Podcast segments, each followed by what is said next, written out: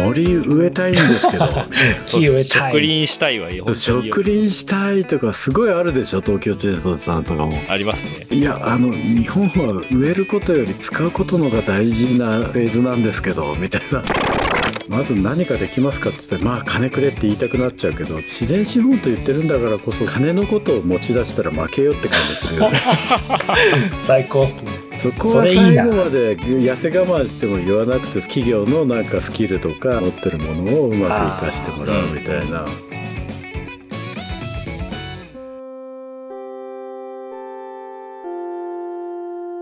東京チェーンソーズと大和屋の自然資本論。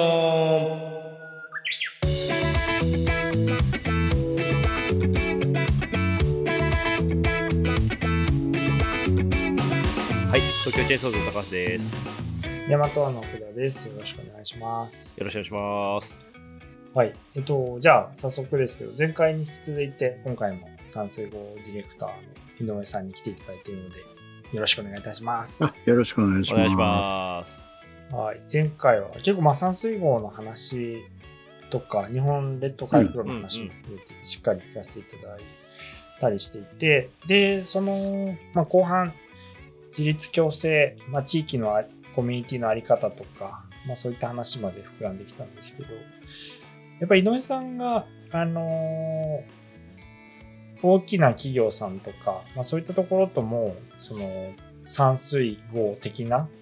取り組みっていうのが始まっているのかなっていう気がするんですけどむしろなんかその辺をちょっと聞いていきたいなというあの後半のテーマかなと思ってるんですが今その企業さんっていうのはそういう山水とか日本の里とか山に対してどういうこうイメージを持ちながらな何か貢献したいっていうような気持ちでいらっしゃるのかどんな感じなのかなみたいなのを、まあ僕らローカル側からすると、うんうんたまにお話しいただいたりするけど、すれ違って あのすれ違いますよね。スーンとすれ違っていくんですけど すれ違いますよね。なんかあの、やっぱり SDGs は大きかったなと思っていて、はいそれと脱炭素ですよね。ええまあ SDGs もありますけど、あそこら辺から、まず森に関して言えば、やっぱり多くの企業が、あの森植えたいんですけど、みたい そう木植たい林したいわよ。本当にな。。植林したいとか、すごいあるでしょ、東京チェーンソーズさんとかも。ありますね。そう。で、いや、あの、日本は植えることより使うことのが大事なフェーズなんですけど、みたいな ことから言って、ああ、そうなんですか、みたいな。のが、まあ、すごい、おまあ、数年前からそういうのがすごく増えてたんですけど、なんか、最近はそこらは一段落したなと思っていて、でむしろなんか、本当の意味でもう少しこの、まあ、地方創生って例えば安倍政権が言い出してちょうど丸10年ですよね。来年で2024年で、来年今年か。うんうん。なんですけどなんかその地方創生的なものをなんかやっていかなきゃいけない。それをなんか SDGs 的な文脈ともう少し組み合わせていくみたいなことを考える企業が増えてきたなっていうふうに思っていて。だからなんかその地域にいろんな日本の課題がいろいろ詰まっていて、そういう課題解決に何か地あの企業として貢献することによって当然 SDGs に貢献してるっていうのも言えるしうん。そんな感じの風潮に今なってきてるなっていうのを感じるんですけど、ただその時にやっぱりこの企業の時間感覚とかその確かに。うん。ロなんていうのロジカルな言語みたいなものとを持って地域に入っていってもなんかうまくいかないのですとか、うん。あるいは例えば大きな企業がなんかこの地域のために何かやりたいのですとか言うとじゃあ金くれと言われるとそかこもありますね、うん。さっきの あ側の自立自立しなくなる問題は。うんうん。だだから例えば山梨県なんて水がむっちゃ取れるじゃないですか、はい。だからまあいろんな企業があのあそこで採水してるわけですけどだからやっぱそのでそういう企業たちはやっぱ地域貢献として結構あの水を採水してる地域に対して何らかの、まあ、そうね、小さいところで言えばお祭りの協賛みたいなことから含めていろんなことをやってるわけですよ。そうするとなんかあの地域の側はなんか企業にもらうのが当たり前で、ううんなんかあのこれって地域貢献としてやってるけど本当になんか地域の活力を生み出すことでつながってるのかっていうとなんかどうもそうじゃねえしなみたいな。うん。でもなんかもうお金をあげること以外の付き合い方がわからないのですみたいな確かに。なんか一緒に作っていくっていうかは、そうか、与えちゃうっていう感じになっちゃそうそうそうそう、やっぱり。そうなんですよ。だからもう与えることになんかあのえっと与える側ももらう方も慣れてしまってそれ以外の関係性が作れないみたいなことに対して悩んでるみたいなことが例えば相談があったりとかなんかそうそういうなんかあの少し地域とかに入って何かやってみたのだけどなんかうまくいかないのですどうにかどうどうしたらいいんでしょうみたいな感じの相談が最近ちょっと増えてきてるなって感じがしています。いや、面白いなう。ん。確かにその、地方側とか、まあ、に行った時に大きい企業さんがもしその地域に興味がありますっていう話だと、やっぱりこう、お金、儲かってるので、儲かってそうなんでお金くださいっていう話が分かりやすいうんですもんね。うんで、それがやっぱうまくいかないんだろうな、お互いに。そうだね。なんかすごくあの企業っていうのは不思議だなと思うのは、なんか企業の名前が出てきた瞬間に例えばち地域の側とかあるいはまあ僕らもそうだけどなんかじゃあトヨタだヤマハだとかなんかホンダだとかなんかわかんないけどサントリーだとかなんかすごいうん立派な企業の名刺もらうと、そのトヨタの佐藤さんの前にトヨタの人って見るじゃないですか。確かに確かうんうに。ん。それ例えば本当あそれはなんか実はとても失礼なことだと思うんだけど、うんんなんかその人を見る前にトヨタを見てるみたいあな。のあるじゃないですか。それ肩書きをっていうところ、そうそうそうそう。はい。なんかうんそうそうなっちゃうなって言ってそれはトヨタの人トヨタというかまあそういうお立派な企業の人たち自身もそこにある種のそれで得をしてる部分とかあぐらをかいてる部分はあると思うんですけど、まあ、逆に言うとトヨタである前になんか一人の井上さんとして見てほしいんだけどう、でもいつまでたっても見てくれないみたいな確かに。そのなんかそういうこう企業の名刺ってそういうなんかこうなんか力魔力があるよね。ありますね。確かに。面白いですね。T とそうなるし、分からなすぎるとどこって普通になりますもんね。そうそうそうそう。あの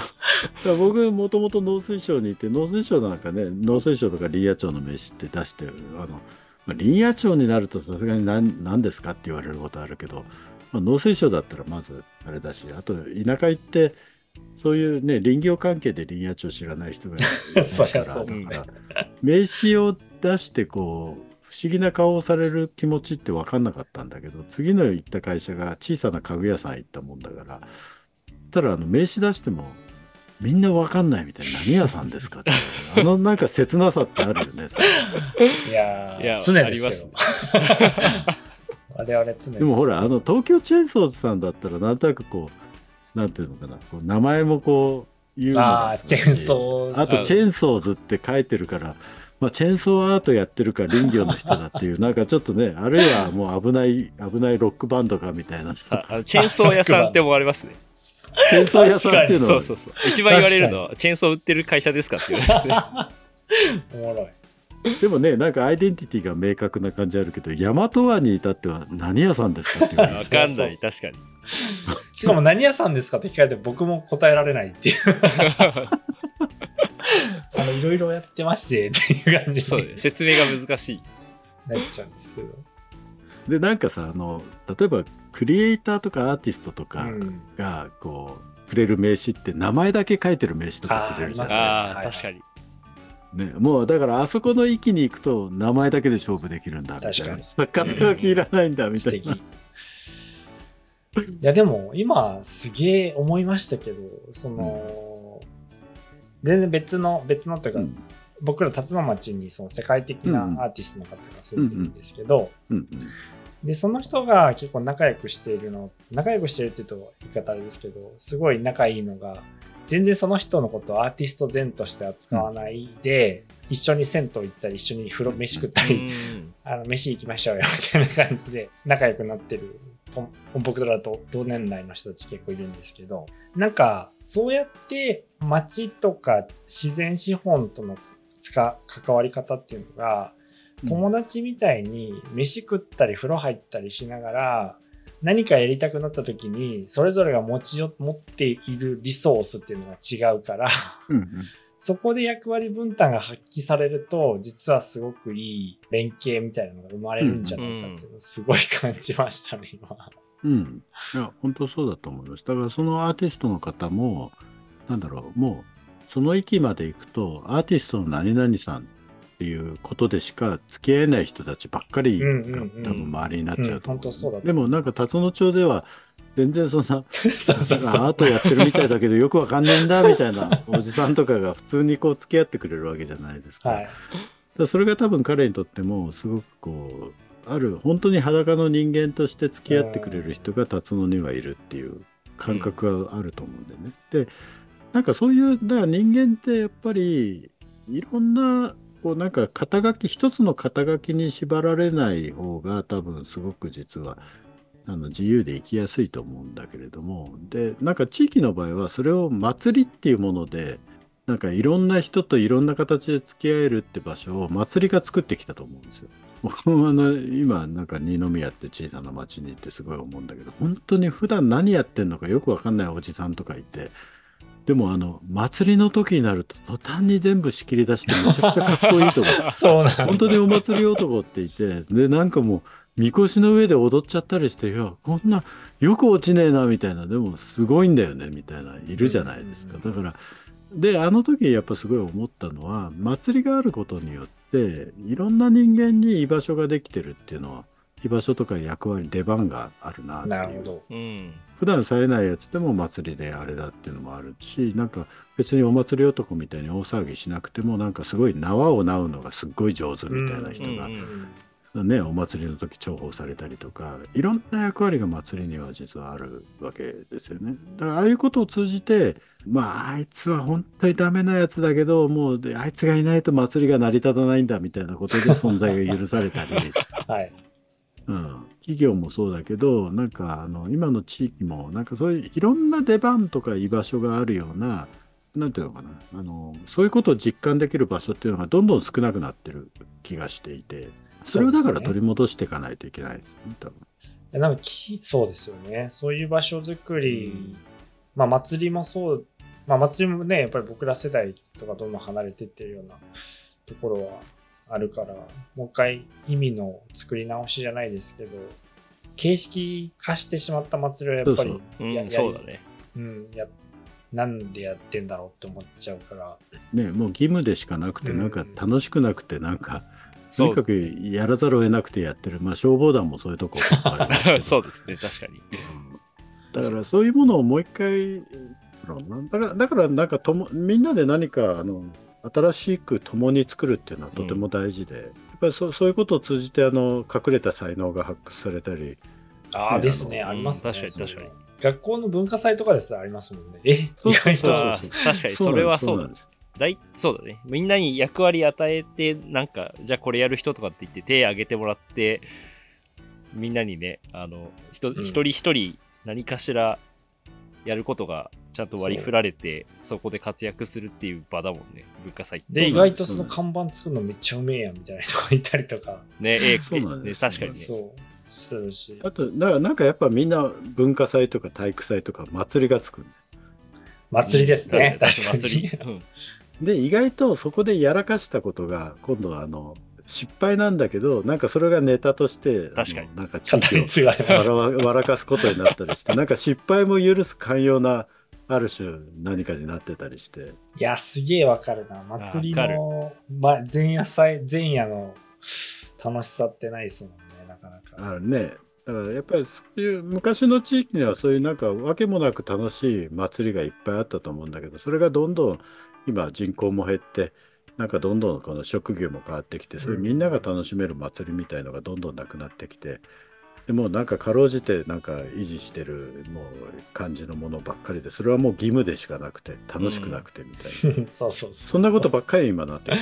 や、そんなことばっかりですね。いや確かに。でも本当、今話聞いて思いましたけど、なんかやっぱ成功も失敗も別にない環境がどれだけ作れるかってすごい大事ですよね。なんかそのビジネスになった途端にやっぱそれが結構、あの、まあ、許されなくなってしまうというか、まあなんかそういう環境が、企業がうまく作りきれない、まあなかなか難しいんだと思うんですけど、本当そういう、確かに。まあ難しい。そう、企業の中では難しいけど、でもなんかその企業の中でも、そういう、なんて言うんだろうね、その、主本主体となるビジネスの、あの、は、もちろん柱としてあっていいんだけど、その中で遊びとして、なんか年間一回なんかやってみようよみたいな、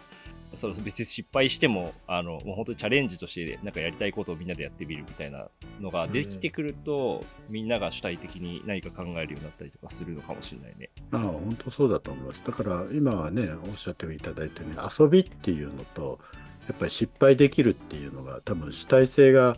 あの発動するためのとても大事な条件だと思っていて、経営合理性とか突き詰めてくる中で遊びがなくなり失敗が許されなくなりっていうだけどあの Google とかが心理的安全性が大事だっていうからあの経営者は心理的安全性と唱えるみたいな。でもなんかコンプラ違反を起こした瞬間にもうあの激怒りされて。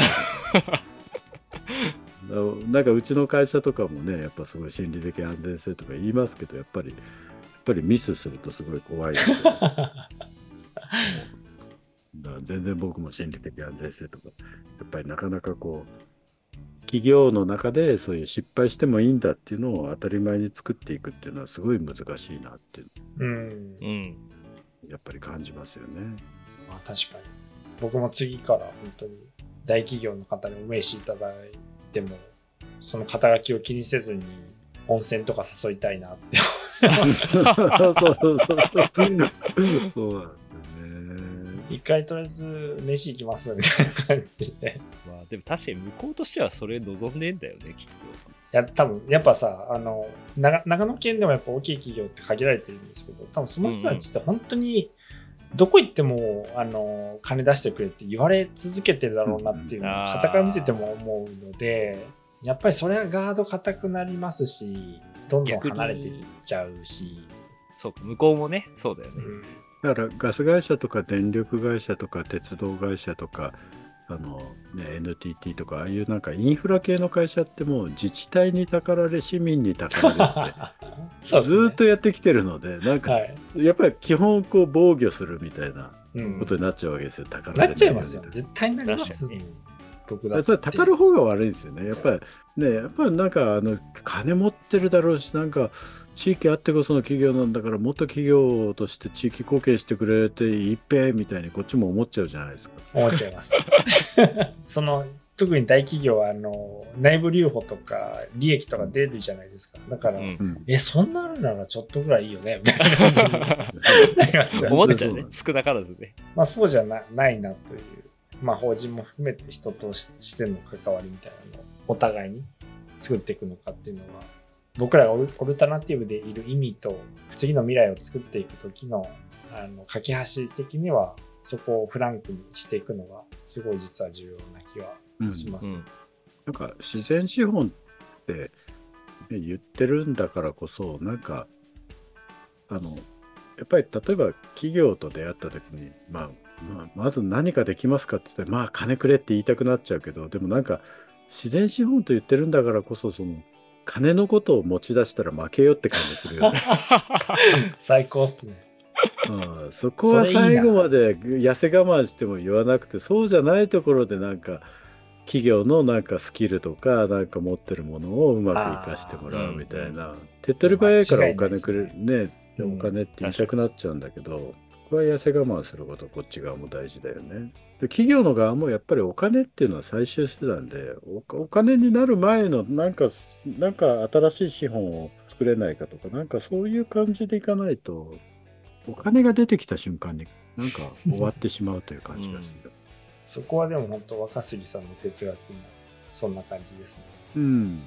なんでしたっけ僕も取材に行ったことがあるんです、うんお話しさせてもらったことがあって、その会社それこそ肩書きの〇〇だとして役所の仕事でそれ行くの難しいんですよねって言われた時に役所は関係なく個人の君で来てくれっていううんふうに伝えるし杉だらけクラブも会費のないゼロインクラブなんですけどお金を返さないことで返しちゃうとむしろそれが余計なものになってしまうっていうことをすごく言ってたのがうん。印象的でしたけどやっぱりこうさっきの防御じゃないけど例えばいやあの自治体の人とかにあの自治体の職員じゃなく個人として付き合ってくださいとか個人として来てくださいって言うといやいやあのそれが一番できないんですって話になっていくわけですよ。なんていうのかなそれはなんか業務を超えて個人的なコミットメントをしろってことでしょみたいなことになって若杉さんはそれで揉めていくわけですよ。またなるほどなるほど 若杉さん的な考え方に対するアンチもやっぱりすごく多くて。仕事の範囲に収めてれば心理的安全性がむしろ保てる。要するに仕事の人格を切り離して仕事で付き合ってればどんな人嫌な人とだって付き合えるけどなんか仕事を離れて一人格として人間対人間として付き合わなきゃいけないってなると負担が大きいっていうふうに思う人たちもやっぱり多いああ確かに確かに。それは絶対いますよね。逆に田舎にい、ちょっと田舎に抵抗感のある人とかはみんな多分そういう都会の方が好きって言ってる人たちは、やっぱり人とそんなに付き合いたくないっていう人めっちゃ多いと思うから。あの三越が三越百貨店が江戸時代だっけ？定価で売るっていうのが三越が一番最初に始めた商売の革新だったわけですよね。うんでそそれまではどうなってたかっていうとあの人間関係によって値段は変わってたわけです。ああ、なるほど。だから同じ商品でもこの人には100円で売るけどこの人は一元さんだから1万円で売るみたいなそういう商売だったわけですよ。でそれは ややこしいからもう定価制にして誰が来ても同じ値段で売ろうっていうふうに三越はやっていくわけですよ。それで爆発的にその商売が伸びていくんだけどだからもともと人人間関係的な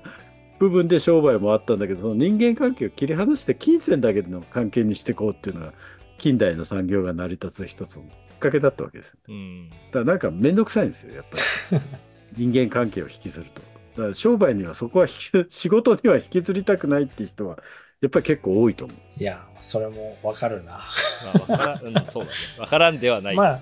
僕はやっぱり経営側にいるのでそこを強要は絶対できないっていう気持ちがすごい強いので、個人の LINE 使いたくないよねとかメッセはごめんみたいな メッセは許してみたいな感じの、うんうんうんうんだから強要はできないのでやっぱある種そのかか会社人とか組織人を離れて一個人としていろんなことを始めた時に実はそっちの方が楽しいのだみたいなことに気づいた人たちから入ってこれるようなそういう入り口を作っていくっていうのが多分大事なんだとそう思うんですよね。ですね。う。うんんまあ、日本列島改造論で自然と暮らしが離れていってしまったっていうところからコミュニティやその働く仕事と暮らしがはまた離れていくことによってそれも実は自然と暮らしが離れることの一因にななってそうなところがすげえあるなっていうのを思ってうん人格を切り分け暮らしと自然を切り分けってどんどんなんか個人そのものがどこにいるんだっけみたいな状態になってくると自然からはこう逸脱していくんだみたいな。そうですね。だから、まあ、個人っていうか自分というか自分という関係っていうのは自らの部ってね書くから自らの部というのはいろんな関係性がある中で初めてわかることだと思っていてそういう関係性っていうのは僕は山水郷って言ってるような地域でちあの地方に行くと自然との関係があり人との関係がありでそれだけじゃなくてか過去の人との関係もあるわけじゃないですか。林業なんてやってると、ね、前の世代が植えてくれた木があるから今があるわけで常に先人たちの面影みたいなのを感じながら仕事をすることになるんだと思うんですけど同時にまだ見ぬ人たちというか未未来の人たちとのつながりも、ね、すごくあるわけじゃないですか。自分が植えた木とか自分が手入れしてる木っていうのは多分自分が生きてる時では使われないことかもしれなくて未来の人たちが使うものだよね、うん。みたいな。でなんかそのだから自然との関係今の人との関係あと過去の人との関係、未来の人との関係って、なんか実はこれぐらいの4つの関係っていうの、まあ、あと神様との関係とかもしかしたらあるのかもしれないけど、なんかこうこういう関係性が、実は健やかな関係性がたくさん持ってた時に多分自分っていうのは安定するし、なんか未来に対する希望が湧いてくると思うんだけど。確かに。うん、でもその関係性がなんかししがらみとして面倒くさいから 切ってきちゃったのが多分近代だったと思うんですね。はい。うん、だそれを今なんか健やかな形でもう一回その関係を作り直すっていうことをしていかなきゃいけなく本当て、ですね。うん、でもそれは都会の場合結構難しくてやっぱり未来につながるものとか過去との関係とかがなんか意外とと都市の場合はもう街自体がどんどんガラガラ変わっていっちゃうからかあの感じにくい部分とうんか自然が感じにくい部分とかあって結構そのコミュニティっていうのは作りやすいのだけど都会の方が田舎、うんあの人は多いから。だけどそれは人との人と人との関係だけになっちゃうから結構きついところもあってそこに人と自然の関係とか人とあの死んだ人との関係とか人と未来との関係みたいなものがいくつかこう関係が複層的にできてくると今の人との関係だけにならないからあのなんか相対化できて関係もなんか健やかになっていくとかだかなんか一つだけの関係だと煮詰まっていくんだけどいろんな関係を持つことによってその全体の関係のバランスが取れていくと思うんだけどそれはだから田舎の方があの実は持ちやすいところにあると思うんですよね。うん、あの子供の頃とか、まあ、僕、それこそ本当にうん。田中角栄の地元ではないですけど、うん。新潟の越後ユーザーってところで あの生まれ育ってるので、ああそうなんです田中角栄が新幹線を通してくれたおかげで東京へのアクセスがめちゃくちゃ良くなり、あの そういう意味での恩恵とかはすごくあず預かっている多分エリアに住んでいた身ですけど、子供の頃ってすごくあのまあコミュニティってわけじゃないですけどやっぱりその越後ユーザー町という中の中にもさらにその地区のごとにやっぱ分かれててその地区の人たちがそのみんな生まれた子供たちをあのみんな知っててなんかみんなで子育てしてるわけじゃないですけど、うんうん。勝手に子供がどっか行ってても、危ないところ行きそうだったら誰かが通報してくれるとか、うん。まあ親に勝手に連絡してくれて、うん。その子育てをみんなでやってるっていうようなうん。感覚があったり、まあ、それ子供ながらに多分その周りの人たちもみんな見てくれてるから、みんなのことも知ってるし、なんかその付き合いは全然嫌な感じ、まあこ子供だから嫌な感じがしなかっただけなのかもしれないですけど、なんかそれが当たり前だったし、今、地元に帰っても、そういう見守ってくれてた大人の人たちとは、あの普通に話して酒飲んでみたいなことが行われたり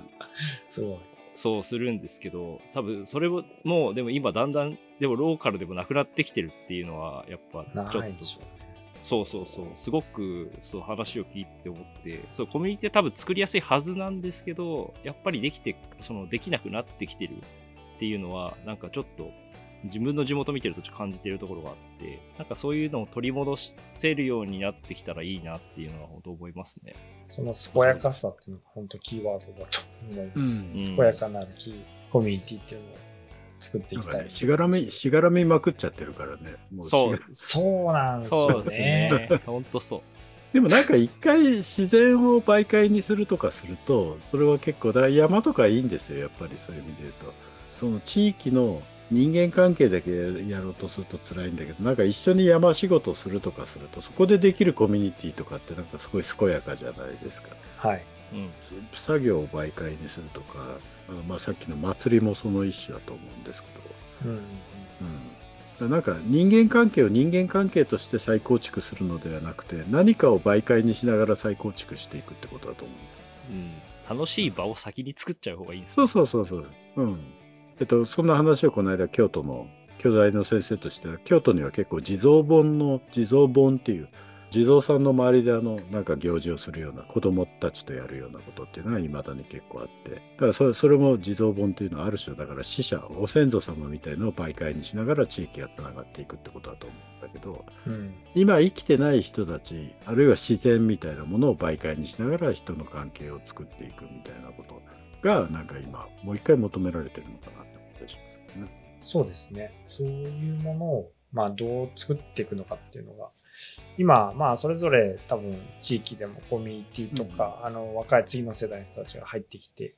うん。その同じような世代間でのコミュニケーションを取り始めてあの、うん。いるような状態だと思うんですけど、そこをどう横軸じゃなくて縦軸を伸ばしていくのかっていうのが、結構大事だし、まあ、そこにそれこそ企業さんも肩書きではない形で参入していただいてお金じゃないつながりから始まっていくっていうのが実はすごく面白いその自然資本と企業のあり方の、まあ、一歩目なのかもしれないなっていう感じますけど。そうですね。だからなんか今の話でやっぱ自然と人の関係と都市と地方の関係とか、うん、世代ね上の世代と下の世代とかいろんななんかえーと、混ぜ合わせなきゃいけない二項対立的な世界っていうのがいっぱいあって、はい、そういうのをこう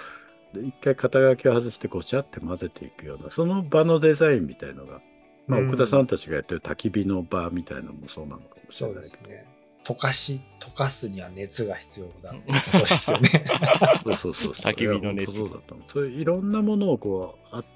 温め直して温めて関係を溶かしていって、うん。うん、関係を健やかな関係を作っていくみたいなことをそういうことができる人たちの周りにいい感じのものが育っていくと、うん、本当にやっぱり別の地域でもいまだに移住者に対する冷たい仕打ちみたいなのは聞いたりするので、うん、そうするとやっぱそこって発展しないし出てっちゃうので良くないなと思うんですけど、まあ、そこじゃない、まあ、地域を作って、まあ、自分たちの地域からまずはやっていくっていうことなんだと思いますけど。そうですね。うん、なんかあの、前、真鶴の昔町長やってた人と話しててすごく面白い。真鶴って神奈川で唯一の仮想指定されてる町ですけど、はい。えっと、真鶴は港町なので、やっぱり港町って本当にいろんな人が来るから、すごいこう、誰でもかでも受け入れてたら、例えば犯罪者みたいなのもいたりするわけじゃないですか。うんうんうん、だからやっぱり保守的なところはあるんだって言ってたんですよね。はい、港町だからこそ保守的になると。うん、ただやっぱり真鶴の歴史からするとやっぱ真鶴が危機に陥った時にやっぱり外の人の知恵をもらってなんとかその危機を回避してきたのだとか克服してきたのだってそういう歴史があるんだっていう言い方をしていてそれすごい面白いなと思って僕多分ね日本の村社会って多分そう基本はだから基本は保守的なんです。基本は保守的なんだけどやっぱりそういう時に危機に直面した時に外の知恵を取り入れられたところは多分残ってきてるってことだと思っていて。だから今保守的に見える地域もなんか歴史の長い地域は必ずそうやって外の人を迎え入れることでなんかあのアップデートできた時期っていうのを絶対経験してるはずなんですよ。はい、だからなんかそういう歴史とかを紐解いていくと実は今保守的に保守的っていうのはやっぱり集団が生き残るためにデフォルトで保守的なんですよ。だけど、うん、やっぱりあの自分たちが保守的でこの地域はダメだって思ってる時もなんか昔のエピソードとかを持ち出してあげることで実はこの時にこういうなんかオープンになることによって生き残ってきたよねとかいうことによって自分たちの持ってる自己イメージっていうのを書き換えることができると思っていてなんかそういうことが必要なんだとそれはその村社会もそうだし、うん、大企業もそうだっていうことですね。そうです。なんかみんなだから自分たちを見る物語っていうのがなんか一つになっちゃっててそこの想像力が働かなくなっちゃってるのをもう一回そこ自体を物語を解きほぐして新しい物語を付加してあげることによって自分の組織とか地域とか集団の見方が変わるそれがアップデートするきっかけになるっていうことだと思う。ですね。いやでも大事だな。そうだな。でもそのきっかけ、そうだね、なんか本当、そのローカル出身だからこそ思うんですけど、うん、だからそのやっぱりローカルの人たち、まあもちろんその自分たちのその生まれたエリアが面白いと思ってる人もいるんですけど、でもやっぱりなんか諦めてしまってる人たちも、まあ大半いて、うん、多分だからそこがその外からの情報が入らないからそうなってしまうのか、うんそのアップデートする機会さえあればなんかめちゃくちゃ面白いことが多分生まれてきそうなんだろうなって思うんですけどその機会がうまく多分作られてないのかなっていうのがすごく感じるところがあって、なんか雪国なんか本当にやれること死ぬほどありそうなのに あのそのね自然資本でいうとその雪って本当に、まあ、日本では結構、ね、どこでもあるはあるけどそれでもやっぱり特殊なエリアだと思ってるので僕たちのエリアは。日本一雪が降るエリアなんで、うん、ツーリズム含めて。そうそうそうとか、はい、なんかそれをこう地元の人たち外の人たちが来てそれを何か使おうとするとまたちょっとあのうまくやっぱいかなかったりするから、その地元の人たちにその可能性をどこまで感じてもらえるのかってところがすごい重要な気はしているので、だからそういう意味で今井上さんが言ってくれたみたいな、なんか何かこう、過去のものを紐解いていくのか、なんかアップデートする機会をこう自分たちでどう作っていくのかみたいなところはめちゃくちゃ大事だなと思いましたね、話聞いてて。そういいねでもね、そこは本当に外の目なんですよね。やっぱそうですよね。うん、やっぱり I ターンでも U ターンでもいいんだけど、なんかある種外の目を持った人が地域とうまくやれた時に変わっていくっていう部分があって、うん。そこは外の目だなと思いますね。いややっぱりなんか本当にそういう肩書きのない名刺じゃないですけど人とし人と人とのつながりみたいなところに結構立ち止まる重要性をすごい今日感じましたよ僕はでも、うん。その大大手企業さんに来た時に「あ金くれるんすか? 」みたいな感じのそうじゃないよねっていうのめっちゃ大事だなやっぱも森の会森作りの話とかでもやっぱりそこはそこは何ていうんですかそういう資金っていうのを当てにする部分っていうのはどうしてもあの、うん。全国的に多いと思うんですけどそうすると確かに森と都市、えー、と企業さんの関係性って悪化するかもしれないですね。うん、そうなんですよ。うんできることないですかって企業は言ってくるんだけど、うんいやあのそれは僕らも分かんないのでとりあえずなんか僕らが楽しいと思うことをまず一緒にやってくれませんかみたいなあいいっすことね。で、ううんんなんかそそういう感じなんだと思う。それでもう関わりたいと思ったらなんか関わり方を見つけてもらうみたいなことだと思ってい本て当そうですね。ううん。うん。まずなんかだからわけもなくこう森に入ってった時のこう心地よさとかあとなんか森で作業したり木を切り倒した時のあのアドレナリンが出る感じとか、なんて原子の血血というかそういうところにこう原子の DNA が蘇るじゃないですか。はいはいあああいうところにまずなんかガチガチになっちゃってる企業の人たちをどっぷり浸からせて はい。で、こういうのなんかわけもなく楽しいな、みたいな感じにしてからなんか関わってもらって。あの、だからあの、丹波篠山で、うん、あの、ダイハツさんが。ダイハツの社長が小屋作りにはまって、はい。はい。あの、小屋作りのワークショップに行ったら、そこでダダイハツの社長がはまっちゃったんですよね。はいはいはい。そしたら社長が楽しい楽しいもんだからみんな行かざるを得なくなって、みんな小屋作りに通うようになって、みたいな話になってとか、なんかそっから結局だからもう少し企業として関わるためにじゃあなんか農業ドローンの開発する拠点を作ろうとう。か、うんーん。そう楽しさから始まってそうやってこう企業として何かあのここの地域でやれることを探していくっていうそういう関わりになっていってああいう感じいいなと。確かに。目下ですよね。目下の。目下がそう目下がやってることです。そうですね。まあでも、目下、楽しいでしょうね。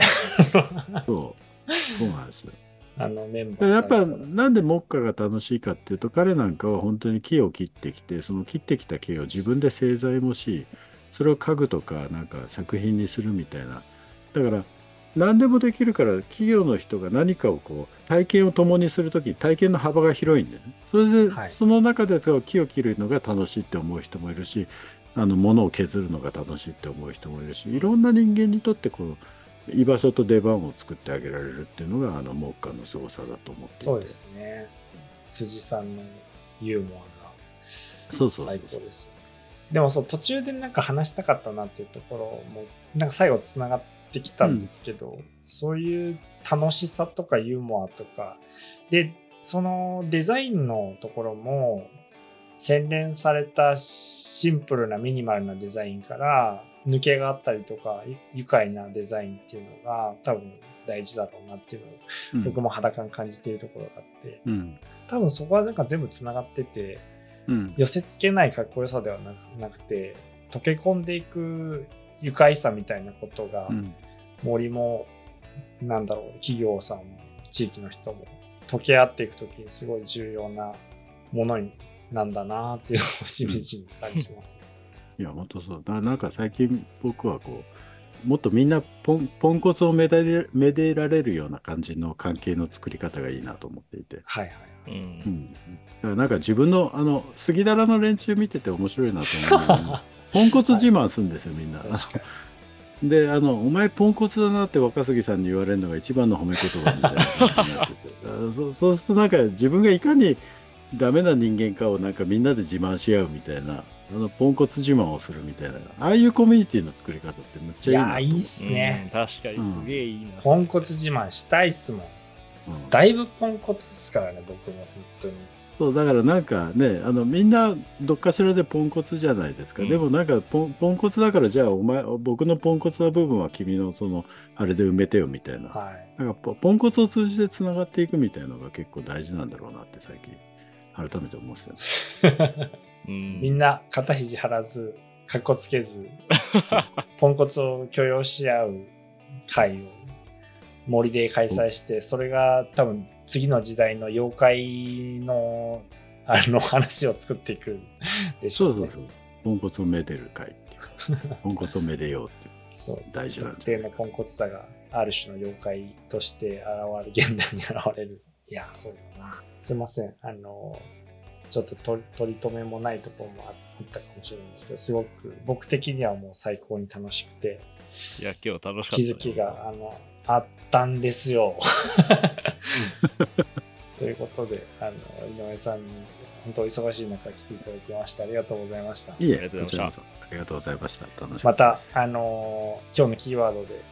まあ、やっぱ祭り的なこそうとっていうのがすごい重要だなっていうので、そうだ肩書きをなくして、個人で集まり、祭りを開くだね。だよね。なんで、ちょっと、祭りをした後、反省会でみんなでポンコツ自慢すると。そんな時間が愛おしいですね。欲しい。ぜひちょっと自然資本論でできるかはわかんないですけど、そういう祭りを、いな、いなか、日野原で日野原でね。やりましょう。はいいいですね。はい。ということで、本当にあのありがとうございました。いいえ、ありがとうございます。今後ともよろしくお願いします。こちらこそ。ありがとうございました。うんありがとうございますありがとうございました